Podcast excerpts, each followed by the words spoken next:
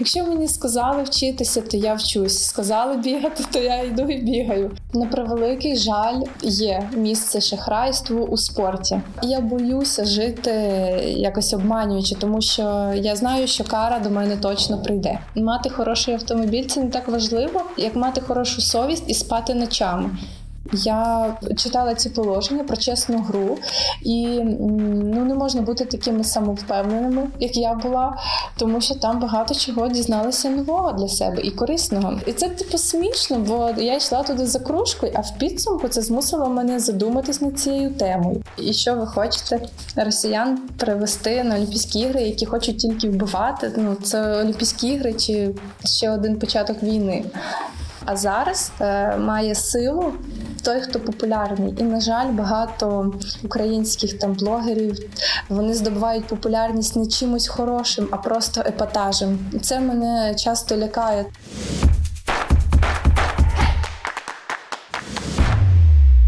Усім привіт! Мене звати Юлія Андряник, і це перший антикорупційний подкаст Так можна було від Офісу доброчесності НАЗК. Герої і героїні випусків українці, які розвивають себе, свою сферу та державу.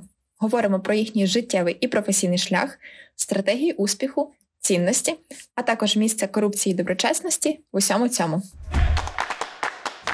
Сьогодні в мене в гостях Катерина Карпюк-Климюк, майстриня спорту України міжнародного класу з легкої атлетики, багаторазова чемпіонка та призерка національних першостей у спринтерських дисциплінах, рекордсменка України з естафетного бігу 4 по 400 метрів у приміщенні, учасниця 32-х Олімпійських ігор у Токіо.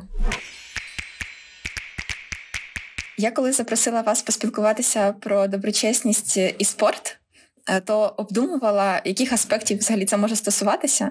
От і дійшла висновку, що доброчесність у вашій сфері це наскрізне поняття, е, тому що це і про спосіб просування людини, і про нюанси щодо конкуренції, і про е, потенційне шахрайство, про відповідальність спортсмена, як лідера думки в суспільстві і як представника своєї команди, свого регіону чи взагалі цілої країни. Е, от тому говорити я точно багато про що, але почати хочу зі старту. Для вас це точно е, символічне слово, тому що впевнена в житті було дуже багато стартів. Е, тому розкажіть, як почалася ваша спортивна кар'єра? Я все ну коли думала про початок нашого подкасту, я все думала, що наша основна тематика буде доброчесність, і зізнаюся вам, вимушена була почитати в інтернеті ну справ справжнє значення цього слова слова. Здається, ну всі знають, що це, але це трохи не так. І насправді це поняття багато в собі інших сенсів має. І я підготовилася. Тут перше питання, як я почала свою спортивну кар'єру, що можна було не готуватися? А так мене, можна було? мене друге запитання, якраз як ви розумієте доброчесність? Е, Як я почала займатися спортом. До речі, сьогодні я е, зі своєю бабусею зустрічалася, вона приходила в гості, і ми там розмовляли якось, не пам'ятаю вже, як зайшла мова про те, як вона мене вперше е, відвела на заняття з легкої атлетики. Я пам'ятаю цей день, але от вона мені знову ж таки пригадала ці моменти. Виявляється, мій вчитель фізкультури з неї підходив, і як вона сказала: от погляньте, ваша внучка не бігає, а літає. І я вперше сьогодні про це почула. Я не знала, що до неї хтось підходив, казав їй. І мені так смішно думаю. Тобто, все почалося, а ви ще навіть не усвідомили тоді. Та ви що? Я усвідомлюю взагалі, що таке спорт, і що він для мене приніс буквально там останні 5 років свого життя. Займаюся я ним вже 15. У мене таке відчуття, що я 10 років ну, я цим займалася тільки через те, що в мене була така думка, що потрібно це робити. У мене виховання е, таке, що я багато чого в своєму житті роблю для того, щоб порадувати батьків. І в дитинстві я там не задумувалася, треба мені щось не треба. Якщо мені сказали вчитися, то я вчусь. Сказали бігати, то я йду і бігаю. І от е, почалося все. Як я вже кажу 15 років тому, ще в шкільні часи вчитель фізкультури е, якось зрозумів, що в мене є якийсь хист до бігу. Я бігаю швидше, трошки швидше, ніж мої однокласники, і він, маючи свого доброго друга в легкій атлетиці, е, це був мій перший тренер Валерій Петрович. Він порадив мені е, сходити до нього і почати займатися легкою атлетикою. Е, моя бабуся мене привезла на стадіон в Рівному. У нас в сім'ї навіть ніхто добре там не знав, де той стадіон, що там займаються люди. У мене в родині не було професійних спортсменів. І ми, коли прийшли на той стадіон, ми навіть не знали, в які двері нам іти. Почали там е, блукати в тих в тих трибунах, не знаємо, до кого нам іти. Ну, От я чогось цей день запам'ятала, всі інші роки якось пролетіли. І мої перші враження від легкої атлетики були негативні. Мені взагалі не сподобалось, мені було нецікаво. Я там один раз пішла, другий. І думаю, та не буду я туди ходити. Я була ще маленька. Там в групі всі були дорослі, і ясно, що зі мною ніхто не хотів спілкуватися. Я думаю, боже, як це скучно бігти просто по колу самі наш не віриться, що а що дозволило втриматись? Дозволило втриматись наполегливість мого першого тренера, тому що він дуже багато дзвонив. Тоді ще на домашній телефон, мої, моїм батькам, бабусі, він постійно дзвонив, дзвонив. І коли були шкільні змагання, і нас е, привезли на той самий стадіон, то він ще й підійшов і сказав: Приходьте. Е, оце змусило мене ходити. А ще те, що батьки сказали: Катя, нам порадили, щоб ти ходила. Для мене, якщо батьки сказали, значить я повинна це виконати. Ну, я слухняна дитина. Мені легше виконувати те, що мені вони казали, ніж якось там розповідати, як мені там було нецікаво. І почала ходити. А, і сьогодні мені бабуся каже таку е, фразу, що ой, ти так не хотіла ходити, тобі так не подобалося. Потім ти виграла якісь змагання і вже така рада туди ходила. Я така думаю, нічого собі. Да, да, Це, мабуть, смак перемоги чи що. Як це Там, знаєте, змагання такі були там три дитини, перший клас. Але все одно для маленької дитини, мабуть, було дуже приємно. Медалі Маленька сходинка до успіху. А що ви б зараз визначали як успіху для себе у спорті? Як ви вимірюєте його? Це високий результат повинен бути, е, який може конкурувати на рівні з європейськими спортсменами, топ 10 Ну і світовий рівень це вже можна топ-20 бути в світі. І, звісно, це ще й стабільність результату. Тому що коли ти у професійному спорті один раз пробігти швидко, ну це нічого не значить. Ти повинна виступати на усіх змаганнях, на ну, на тому рівні який ти можеш е, показати максимальний. І щоб це не були такі перепади швидкості, там чуть гірше, там набагато краще. Треба стабільно, швидко бігти. Це для сьогодні, на сьогодні основне завдання, ціль. Ну, виходить ваш учитель фізкультури, а згодом я підозрюю і тренер, якщо він був таким наполегливим, розглядів у вас е, талант. І мені цікаво, як ви е, бачите це співвідношення е, таланту, е, праці, дисципліни. І ще тут уже я зайду на оцю слизьку е, стежку недоброчесності. Е, чи є там місце якимось зв'язкам або там шахрайству? На превеликий жаль, е, є місце шахрайству у спорті. Е, ви сказали в цілому, тому відповідь моя була, що є, тому що кожен вид спорту. Він е, дуже різний, починаючи від елементарного, що ти виконуєш різні завдання, наприклад, плавання в воді, біг на вулиці це різне, і закінчуючи тим, як вимірюються результати в усіх видах спорту. Ну я вважаю, що легка атлетика це дуже об'єктивний вид спорту, і від цього він і чесний. І я дуже рада, що все склалося так, що я саме в цьому спорті, тому що знаю і на превеликий жаль в інших видах е, дуже велику роль відіграють е, суб'єктивні оцінки журі, наприклад, різна там художня гімнастика чи спортивна гімнастика. Та сама боротьба і гребля, здавалося, де там може бути е, суб'єктивна оцінка, але цьому є місце. Я спілкуюся з своїми друзями, зі спортсменами з інших видів спорту, і вони розповідають, що формування команд на чемпіонати там Європи, світу відбуваються не за тим, що сильний найсильніший повинен їхати на цей чемпіонат, а за тим, як е, там тренерська рада обирає спортсменів е, ну, в цю команду, і це не завжди критерія сильний спортсмен. Це може бути критерія е, спортсмен мого друга, тренера, або там якісь інші. Той спортсмен може мені там віддати якусь частину свого виграшу, якщо поїде. Тобто я е, буду його просувати. І на превеликий жаль, у спорті є такі моменти нечесності. Е, якщо обговорювати нечесність у конкуренції, цьому теж є місце, але Але не в легкій атлетиці. Ну, У вас просто сантиметри, метри, секунди, хвилини, і дуже складно е, десь ще неправильно поміряти суб'єктивно це оцінити.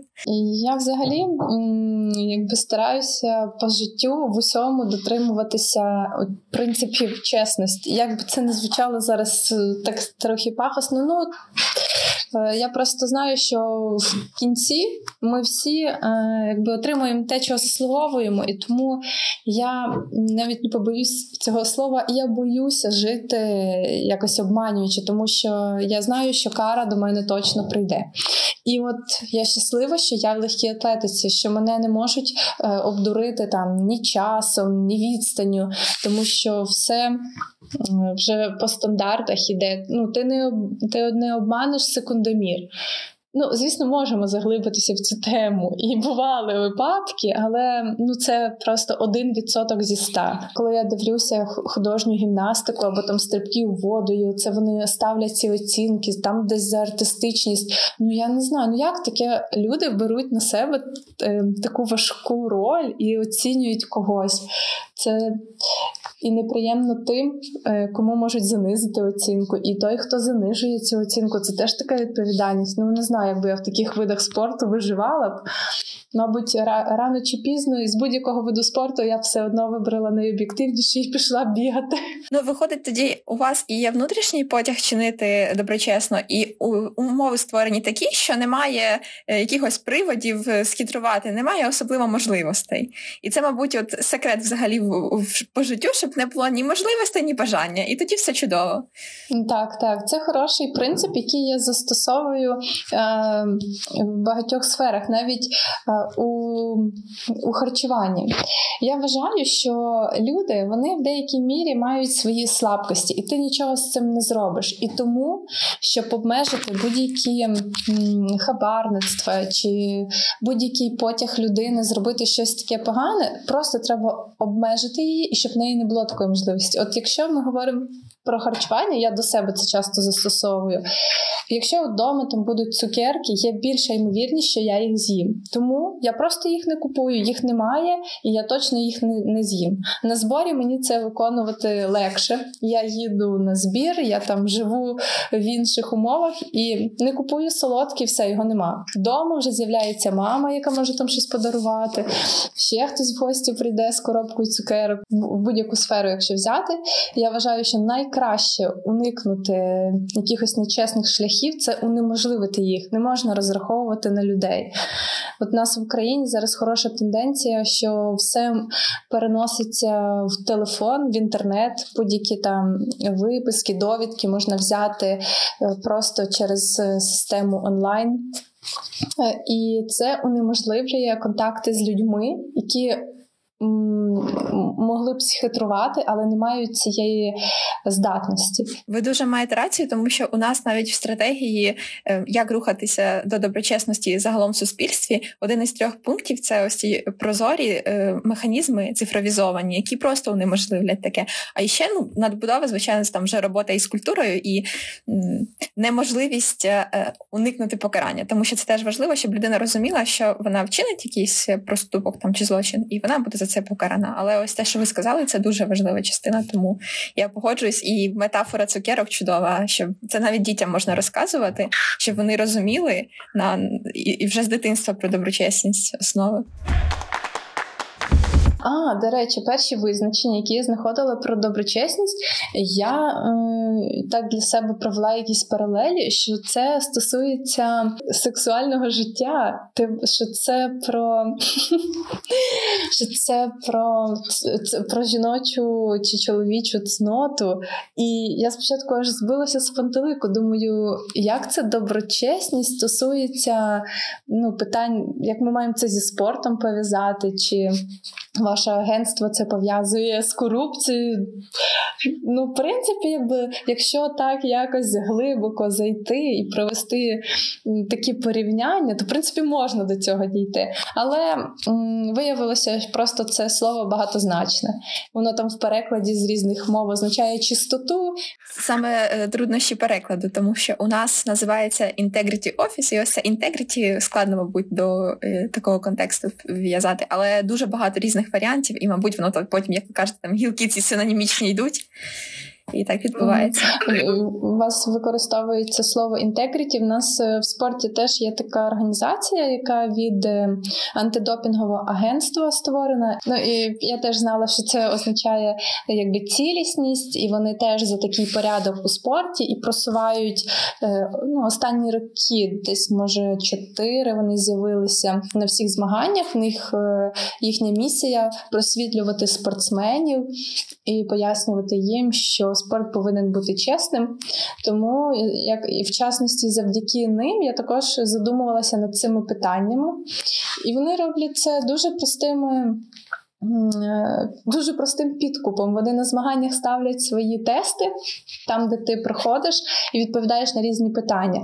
Е, ну, Для прикладу, ну це я сама це видумала, це питання там такого не було, але суть їх не така. Типу, чи можна е, махлювати в спорті? Якщо ти відповідаєш так, це правильно, якщо ні, це неправильно. Ну і питання не складні. Хто там набирає багато балів, ну, більше правильних відповідей, ніж неправильних, там виграє кружку чи якусь ручку. І от спортсмени за ту кружку, ручку ходять, проходять ці тести.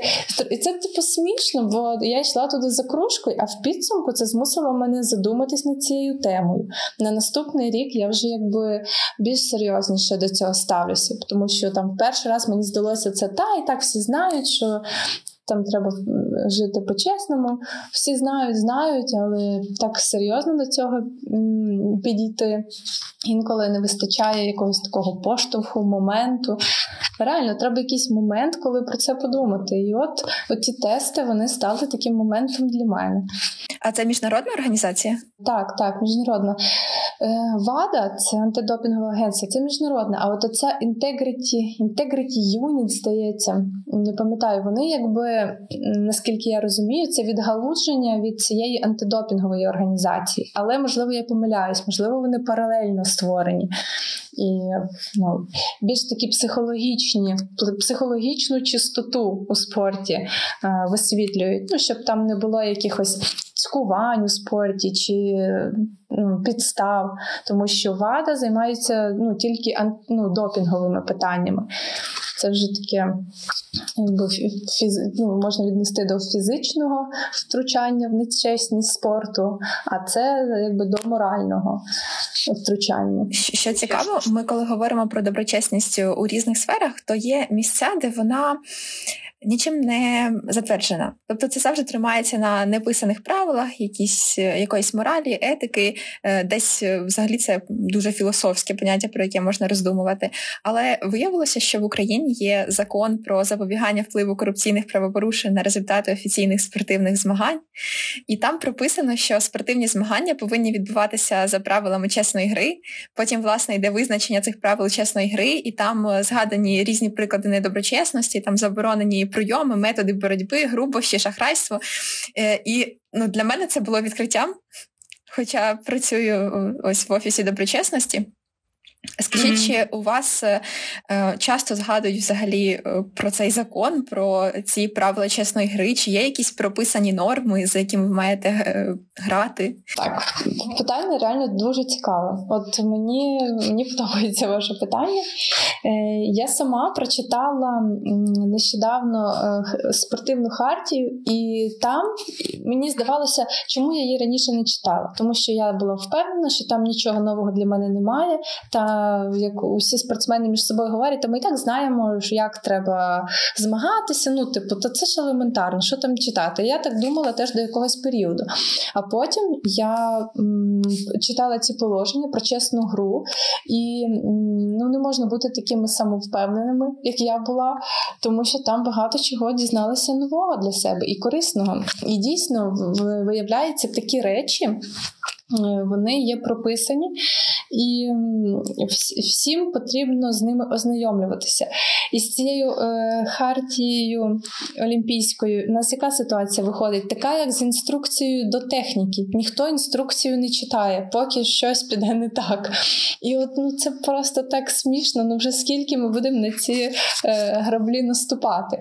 Постійно ми відходимо назад і шукаємо те, що ми повинні були прочитати на початку нашої діяльності, тільки тоді, коли нам це стає вже необхідно чи щось, е, щось трапилося. Тому. По-чесному, більшість спортсменів, ну це такі наші особисті е, спілкування з моїми друзями-спортсменами, ніхто цього е, не читає. Ну як, ну ніх, ніхто не може сказати більшість. Е, тому що спортсмени, мабуть, такі люди, які е, з захопленням читають тільки те, що, е, що принесе їм хороший результат. І ми Ну, це взагалі проблема не лише спортсменів, а й багатьох людей. Ми до чогось такого духовного можна назвати, ставимося несерйозно. Навіть в тій самій школі. От математика це дуже важливий урок. Ми повинні все вчити, закінчити школу, вміти додавати. Це дуже важливо в житті. А от там якесь я і суспільство або інші такі е, науки, ой, де навіть зошит не буду заводити. А потім ми закінчуємо школу, і що виходить? Що ті науки, які е, ми недобросовісно до них готувалися, вони насправді е, створять нам якість нашого життя. Ну, з математики ти там можеш не використати всі ті формули. А як спілкуватися з людьми це дуже визначальна риса. І нас її насправді навчали на тих. Ну, був такий урок природознавства. Воно охоплювало багато тем. І в якійсь мірі і людські стосунки теж могли захоп... охоплювати, і це важливо. Але я ж кажу, чому в нас є така проблема? Чому ставимося несерйозно по суті до уроків, які нам, е, які нам створять наше життя? І Дуже шкода це усвідомити в свої 28. Я вже 10 років як закінчила школу, а я тільки це усвідомила. І це саме стосується уроків фізкультури як ми несерйозно до них ставилися в школі. А це твоє здоров'я. Твоє здоров'я це те, як ти в старості внуків зможеш підняти на руки, не просити когось е, доглядати за тобою, щоб тобі коліна не боліли, по сходах піднятися. Отак, от, от тому добре, що ви робите ваші подкасти. Ой, дякую. Ну, насправді просвітництва е, треба якомога більше в Україні з різних сфер.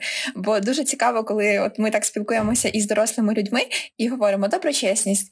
І зазвичай е, ну, всі розкладають на добро і чесність, а потім починаємо копати глибше, і виявляється, що це все, це це все про наше життя. Так, так. Потрібно да, привертати увагу до цього і реально кричати про те, що це створює е, якість нашого життя, те, скільки ми будемо посміхатися. Тому що якщо ти чесно живеш, то тебе не мучить твоя совість. І ми часто забуваємо, що мати хороший автомобіль це не так важливо, як мати хорошу совість і спати ночами. От якщо ми вже піднялися на такий рівень філософський, е, то мені цікаво, які для вас є цінності в спорті. В спорті є такі класні речі, коли ти отримуєш якесь задоволення, чи це від результату, чи це від змагань. І от е, щодо доброчесності, е, я можу отримати повноцінне задоволення тільки якщо я змагаюся в чесній грі. І якщо я ще в ній перемагаю, то це е, найкращі емоції, які я можу відчути. Тому що знаючи. Е, ну, навіть є такі фактори, які від мене не залежать. От, наприклад, я знаю своїх конкуренток в Україні на дистанції, які я змагаюся, і от е, траплялися такі випадки, хтось з них не зміг приїхати на змагання в силу різних причин, там хвороба, просто якась там відсутність. І коли ти переможеш в, в такому складі.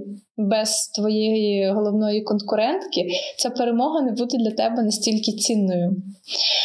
Це ну, це можна знову ж таки прирівняти до чесності гри. Що якби я якимись методами е, виграла.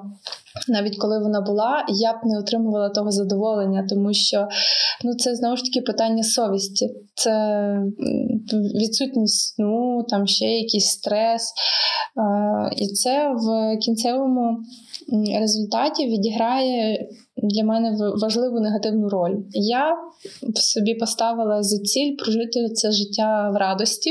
Да, да, в радості і на бігу. Я поставила собі за ціль оцінювати все в своєму житті в призмі всього життя, не брати окремо спорт і бути там ну, тільки в спорті. Тобто, все має відношення до всього періоду твого життя. І тому потрібно думати про наслідки. І якщо вести якусь нечесну гру, то немає сенсу, навіть якщо ти в моменті отримаєш ту радість, вона в довгій перспективі принесе тобі дуже багато горя. І усвідомлюючи це, дуже легко не робити чогось поганого. Тобто ну, я так вважаю. голосу власної совісті. Ну так, так. Але інше питання. Е, на жаль, я зустрічала людей, про яких я можу сказати, що у них відсутня совість. А з того року я зустріла декілька мільйонів людей. Ви розумієте, про яких я кажу, і в мене теж таке відчуття, що в них відсутня совість. І тут виходить е, питання, чому в деяких людей так вона слабо розвинена, і що потрібно робити суспільству, щоб пробудити її в інших людях. Можливо, ми повинні скеровувати туди всі сили нашого світу, і тоді нам не доведеться боротися з злочинністю, з ще іншими якимись нечесними видами. Якби така совість була високий рівень мала у багатьох спортсменів, то навіть сама організація антидопінгу не потрібна була. А це знову ж таки якісь кошти туди вливаються, причому ж такі величезні, тому що робити ці дослідження це все дорого. І, можливо, можна було ті гроші витратити, не знаю, на будівництво стадіонів. І знову ж таки спортсмени виграли у цьому, будучи більш совісними. Ну, але це такі якісь риторичні мої. Знаєте, в нас вийшла зараз синхронізація, тому що я якраз виписала е, цитату. Я не хочу навіть її називати спортсменкою, яка вам писала минулого року. Про і е, так у вас був текст, що вона обличчя російського спортсмена, і ви вважаєте неприпустимим допускати їх до міжнародних змагань. Ну, людей, які прагнуть вбивати, які не знають основних цінностей і місій спорту миру. Е, Власне, я б хотіла, щоб ви поділилися своїми думками і про цю участь е, таких людей, росіян в е, змаганнях міжнародного рівня, про їхнє представлення там. І в паралель, як ви думаєте, чи достатньо гучний зараз голос українських спортсменів для того, щоб принаймні збалансовувати це? Ну е, одразу скажу, що ця тема для мене сумна, тому що виникає навіть таке питання, що ми можемо допустити спортсменів, які підтримують вбивства, до Олімпійських ігор. Це знову ж таки е, е, люди, які е, відстоюють те, щоб їх повернути. Ви ще не читали ту Олімпійську хартію, де написано, що спорт заради миру, і навіть там ну, десятки чи сотні років назад війни зупиняли, тому що Олімпійські ігри це була основна.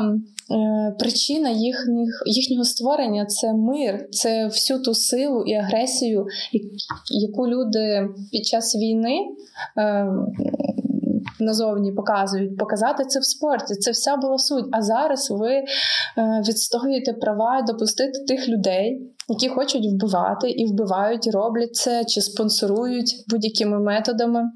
Підтримують війну, ви хочете їх допустити до е, до Олімпійських ігор? Це просто неприпустимо. І мені сумно, що постає це питання. Я вважаю, що ну не місце цим людям тут. Е, чесно, ну якби із усіх е, е, поглядів, таких моральних, етичних, так і з точки зору навіть їхньої безпеки, хоча це мене взагалі не турбує. Ну, це якби людину, яку всі ненавидять. Ну просто уособимо всіх цих спортсменів е, російських, білоруських в одну людину. Це людину, яку ненавидить весь світ. Привести на стадіон. Ну, ви знаєте, ну дехто може і не втриматися від ненависті до неї, і має на це всі причини, і хто буде нести це наслідки. Але знову ж таки, мене не хвилює їхня безпека, це найменше за що повинен перейматися світ. Тому я вважаю, що спортсменам з Росії і Білорусі не місце на Олімпійських іграх. І стільки є беззаперечних фактів того, що вони підтримують цю війну, що вони не навіть не нейтральні. Вони її підтримують, вони приходять на паради свого президента, вони наклеюють собі всю цю символіку війни. Та й навіть е, усі мої друзі з України хтось де спілкувався з спортсменами з Росії, з Білорусі. Ну тому що ну, цього не варто приховувати. Ну, всі люди, всі там колись познайомилися, спілкувалися, тим більше, що Е, things українські спортсмени розуміють російську мову. Та, мовного і тому бар'єру немає. Є всі знайомі. І тому вони в особистих повідомленнях писали е, нашим спортсменам, що вам так і треба. Мені аж смішно з цього. Ну, До чого ви це пишете? Що вам хто зробив? Е, У мене теж була одна знайома, вона бігала 4, ну і зараз бігає 400 метрів з Росії. Я в перші дні війни їй писала, що ти, мабуть, ну ти, мабуть, не бачила і, мабуть, не знаєш, але Росія прийшла в Україну і вбиває людей. Я просто дуже наївна. Мені часто це кажуть. А тоді було багато віри, що ми можемо змінити щось. Да, тоді було. Вона, вона мені написала, що ти знаєш, е, все так неоднозначно. Я не знаю, кому вірити.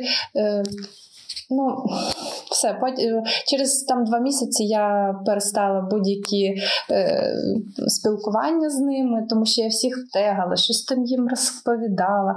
Ну, це безрезультатно. Це люди, які розуміють лише силу. І це ще раз. Підкреслює те, що їм не місце на Олімпійських іграх, їм не потрібно це відчуття єдності зі світом, тому що таке відчуття є на змаганнях.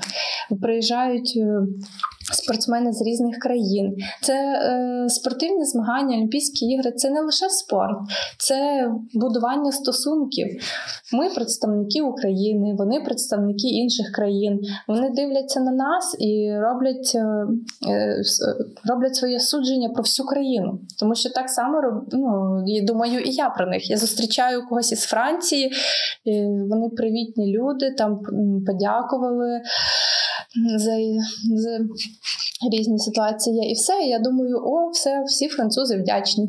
І так вони судять про нас. І і що ви хочете росіян привести на Олімпійські ігри, які хочуть тільки вбивати? Ну, це Олімпійські ігри чи ще одна, ще один початок війни. Друге питання: чи чути голос українських е, спортсменів? Е, я вважаю, що так. І на щастя, всі наші українські спортсмени дуже активні. Вони відкликаються на будь-які заклики нашого президента або інших організацій, створюють фонди, вони організовують зустрічі за кордоном. Дуже добре, що е, у багатьох немає мовного бар'єру з англійською аудиторією і стараються всі свої пости, всі сторіс, все висвітлювати англійською, тому що ми зрозуміли, що в російській нам немає з ким вже спілкуватися. І, е, голос українських спортсменів точно почути, і потрібно робити і надалі те, що всі спортсмени роблять. І я думаю, ми досягнемо всього того, е, що закликаємо робити в своїх е, постах інтерв'ю. У мене пробігла трохи комашня по шкірі, коли я догортала до вашого допису 23 лютого 2022 року, і це якесь пророцтво за день до. Е, і мені дуже сподобалося, що я зараз процитую для наших слухачів. Е, я повертаюся спиною до Росії. По-перше, щоб захистити Україну. По-друге, щоб припинити з нею будь-яку співпрацю. Росія агресор, вона розв'язує війни та вбиває людей. Обов'язком кожного я вважаю не мовчати. І Росія з маленької букви. Мені стало так тепло, і я думаю, це ж досі е, люди ще тішаться від того, що ми знайшли оцю малесеньку ер ще меншу, ніж е, можлива була до того, аби писати. І що ми скорочуємо максимально е, ту ерефію, як тільки можемо. Як ви от відчули 23-го це все? Ну насправді я остаточно, як і всі мешканці України, ну не знала, що буде війна. Ну це нереально знати. І зараз якби не можна це доказувати. Мені навіть приходили якісь повідомлення від людей, що от ви зробили такий пост 23-го, типу, не знаю, що ну це було як дорікання, але я не зрозуміла в чому. Ви що думаєте, що через пост війна почалась? Чи як? Ну це таке опустимо цей момент. Е, Така напружена ситуація.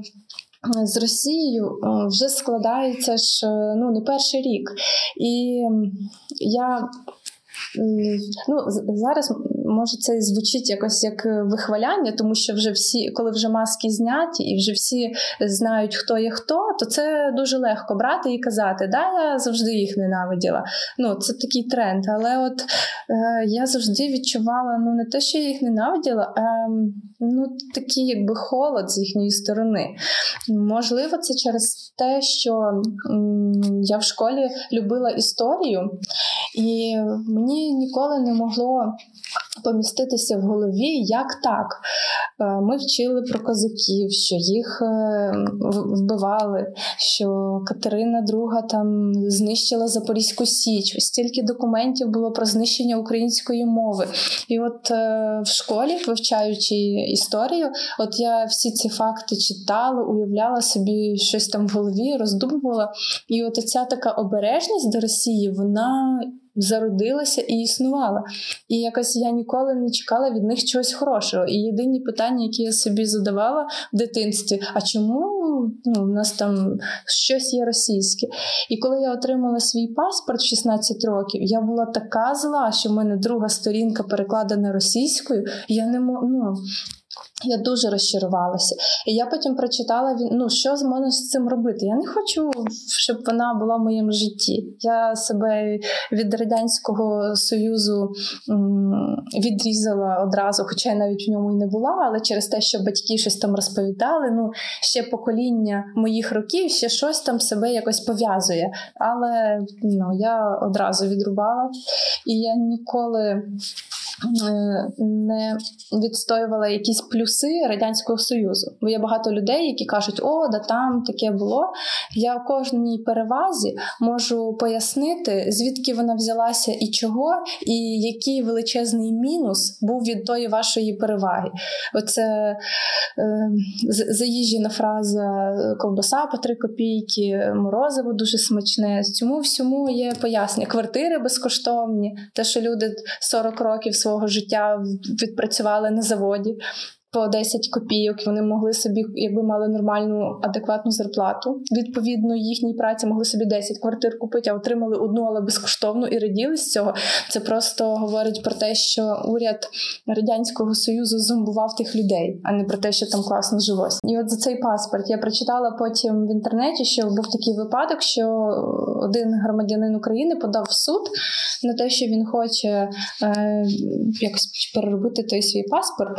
І от я не взялася до того. Не знаю. У мене, мабуть, були тренування. Я думаю, боже, це в суд іти, я боюся, що це мені юриста шукати.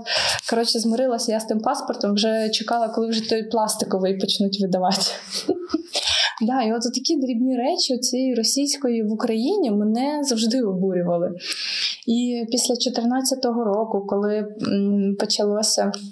Ну, вже це можна назвати почалася війна в 2014 році. Просто наш е, уряд тогочасний він якби не дозволяв нам так казати. Це називалося АТО, але зараз е, всі розуміють е, початком чого це було.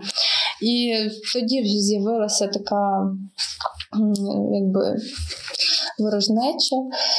І з кожними роками це все ставало все сильнішим. Ти ти дорослішаєш, стаєш ну, розумнішою, десь щось е, розумієш більше, ніж розуміла декілька років тому. І от 23 лютого це вже була остання капля. Я ну, я я вирішила, що е, оце все, що я про Росію думаю. Ну я рідко це озвучувала, тому що я вважала, ну не можна ображати типу людей. Це якби неправильно. Але вони перейшли вже всі межі, навіть тоді. Це їхній президент, який е, виступає з офіційними промовами і в своєму офіційному спілкуванні вживає приказки і приказки або якісь сленги з ну, з тюрми. Як це називається? Блатний жаргон. Ну як ти президент країни? Ну це ще один доказ, хто ці люди, хто ну яке в них обличчя. Як можна, будучи президентом, дозволяти собі е, жаргон? Ну це просто не, не вкладається в голові, як це можливо. Ви не знали там, чи можна цих людей ображати, а зараз у нас просто е, легалізація найвищого рівня. Е, У мене нещодавно теж е, серед гостей був е, Павло Коробчук, поет, і він сказав: якщо ти доброчесний, то ти можеш їх хейтити і ображати. Головне, будь доброчесний в Україні, а там, е, типу, відривайся наповну просто. Так, та будь-які образи словесні ніколи не зрівняються з тим, що Росія забирає у нас життя.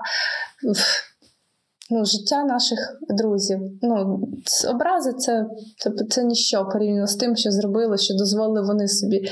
Чому взагалі в них така висока оцінка? І чому досі хтось е, у світі їх толерує і так само запрошує на змагання? Це дуже велике питання. Да, від, відповідь це гроші. Ну так, ну єдина причина, чому там спортсменів е, Росії якось з ними е, рахуються, це лише спонсорські внески Газпрому і всіх інших е, російських організацій, які гроші забрали в їхніх людей і вкладають це в спорт. Це єдина причина і в футболі, і в усьому. А там знаєте, їх за людей не вважають. Найдешевше, що є в Росії, то це люди. Просто вони з нафти гроші мають, і спортивні організації їх розводять, розводять на гроші, і от і все. Вони щось не дочитали. Мені здається, щодо цінностей, бо виходить, у них матеріальні стали значно вищі ніж е, людські.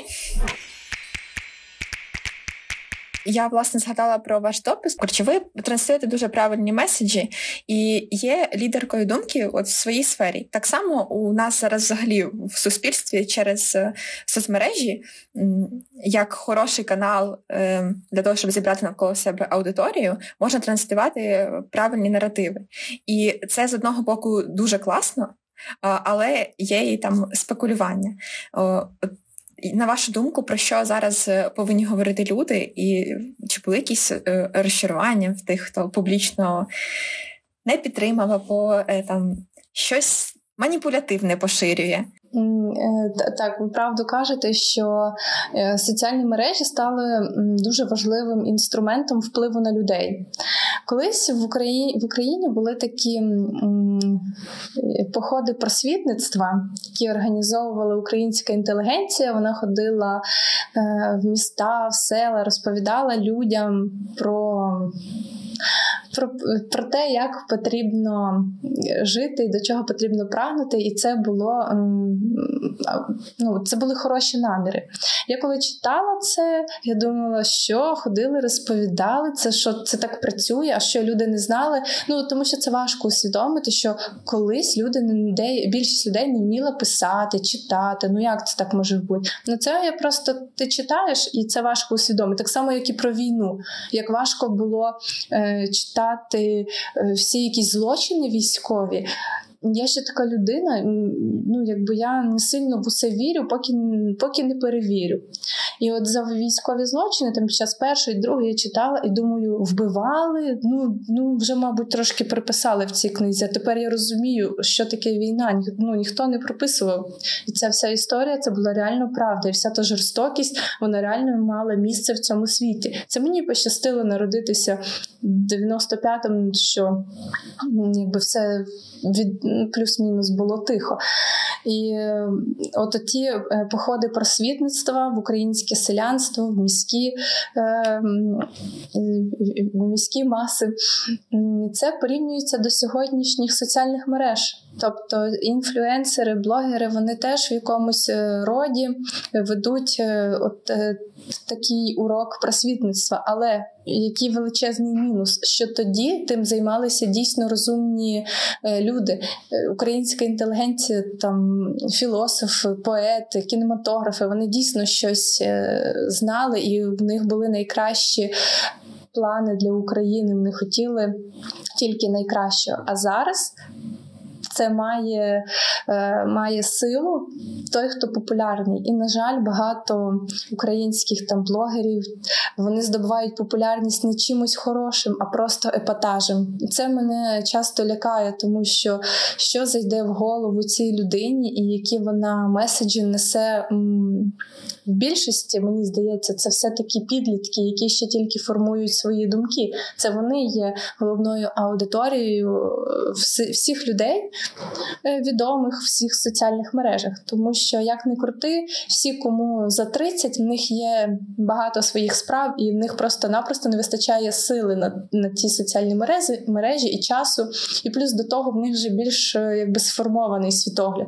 А от молоде покоління. Воно слухає, і добре, якщо воно підписалося на когось такого чесного і порядного. Але, на жаль, ну не всі такі. І дехто може розказувати про якийсь там легкий заробіток. І це легкий заробіток це завжди важкі наслідки і складні. І тому е- важливо, можливо, навіть якось контролювати цю сферу. Мені ще дуже не подобається, що багато людей в соціальних мережах себе називають експертами, особливо коли це стосується таких важ важливих питань там харчування. Ну, це може призвести до летальних випадків для кожної людини. Схиляють е, своїх підписників до якихось дій, які ну, можуть е, спровокувати серйозні проблеми. Тому мож, ну, я думаю, з часом ми прийдемо до якихось контролюючих органів в, в, цьому. Але сьогодні це все е, падає на плечі кожного. А якщо це неповнолітні, то мабуть на плечі їхніх батьків. І щоб ми зараз е, теж не були псевдоекспертами, бо нині бум просто я теж на це дуже звертаю увагу. Е, не проситиму поради, як правильно бігати, яке підбирати бігове взуття. Е, але хочу повернутися до назви подкасту. Так можна було. Я слухала на початку ось історію із учителем фізкультури, потім із там батьками, вже із вашими цінностями чесної боротьби і цього задоволення від перемоги справжньої. Е, а не того, не тією, коли хтось схитрував. Е, я розумію, що ви можете сказати, ось так можна було дійти до, до вашого рівня без недоброчесності. Тому просто хочу попросити. Е, якусь пораду або кілька для молоді, яка хоче розвиватися в своїй сфері чесно, і хоче жити в Україні, де немає ось цих е, радянських звичок шукати якісь зв'язки, кудись сунути конверти, носити комусь цукерки? Е, Я сама для себе теж застосовую це правило, яким зараз поділюся з вами. Все просто воно називається ефект бумерангу. Пам'ятайте, що будь-що, е, що ви робите в цьому світі для когось, чи, чи для себе, чи для природи, воно все повертається вам. І це не просто якісь там вигадані слова, а все є логічне пояснення. Це ефект бумеранга. Пам'ятайте про це, що якщо ви чогось е, досягаєте чесному, по-чесному, то ви виграєте в сто раз. Ну і я зараз е, суджу про себе. Ну не завжди ну е, я людина, маю свої слабкості, і не завжди хочеться бути до всіх привітним, особливо якщо в тебе поганий наслідок. Ой, поганий настрій. Але якщо розібрати все логічно, то Наприклад, якщо я засмучу цю людину, вона е, водій автобуса, вона буде засмучена десь, е, можливо, не догледить е, під час руху, і вона може, а в цей момент ваша там мама переходила дорогу, і вона може їй завдати якоїсь шкоди. І от вам і приклад, все почалося з вас, з вашого поганого настрою, і з того, що ви там, ну можливо, десь на грубіянили водієві. І от е, будь-яку сферу життя я собі провожу таку аналогію, що це може до чогось призвести. Або якщо в мене ще якесь спілкування з людьми, е, то в залежності від їхнього віку я ставлю на їхнє місце людей, які мені близькі. Якщо я в черзі бачу якусь літню жінку, і ну, вона починає мене дратувати тим, що вона щось там до мене прискіпується, щось не так. Я уявляю, що це моя бабуся. Я повинна, ну як би я хотіла, щоб чужа дівчина поводилася зараз з моєю бабусею. Я б хотіла, щоб вона їй допомогла, е, розповіла там те, що та її питає, якось пояснила, і все. І от я собі провожу таку аналогію, все це е, це, це чиясь бабуся. І, мабуть, внучка цієї бабусі хотіла би, щоб я зараз повела себе ось так. І от е, такими методиками я користуюся в своєму житті, коли в мене не вистачає м, доброти. Я просто логічно собі все пояснюю. Тому що всі ми люди, і це нормально на когось злитися. Головне е, мати такі інструменти, як цьому, як цьому зарадити. Дякую, що слухали цю розмову. Запускайте лише доброчесні бумеранги, підписуйтеся на наші сторінки в соціальних мережах, ставте вподобайки, лишайте коментарі, діліться цим епізодом із друзями і змінюємо сьогодні, аби мати нове завтра.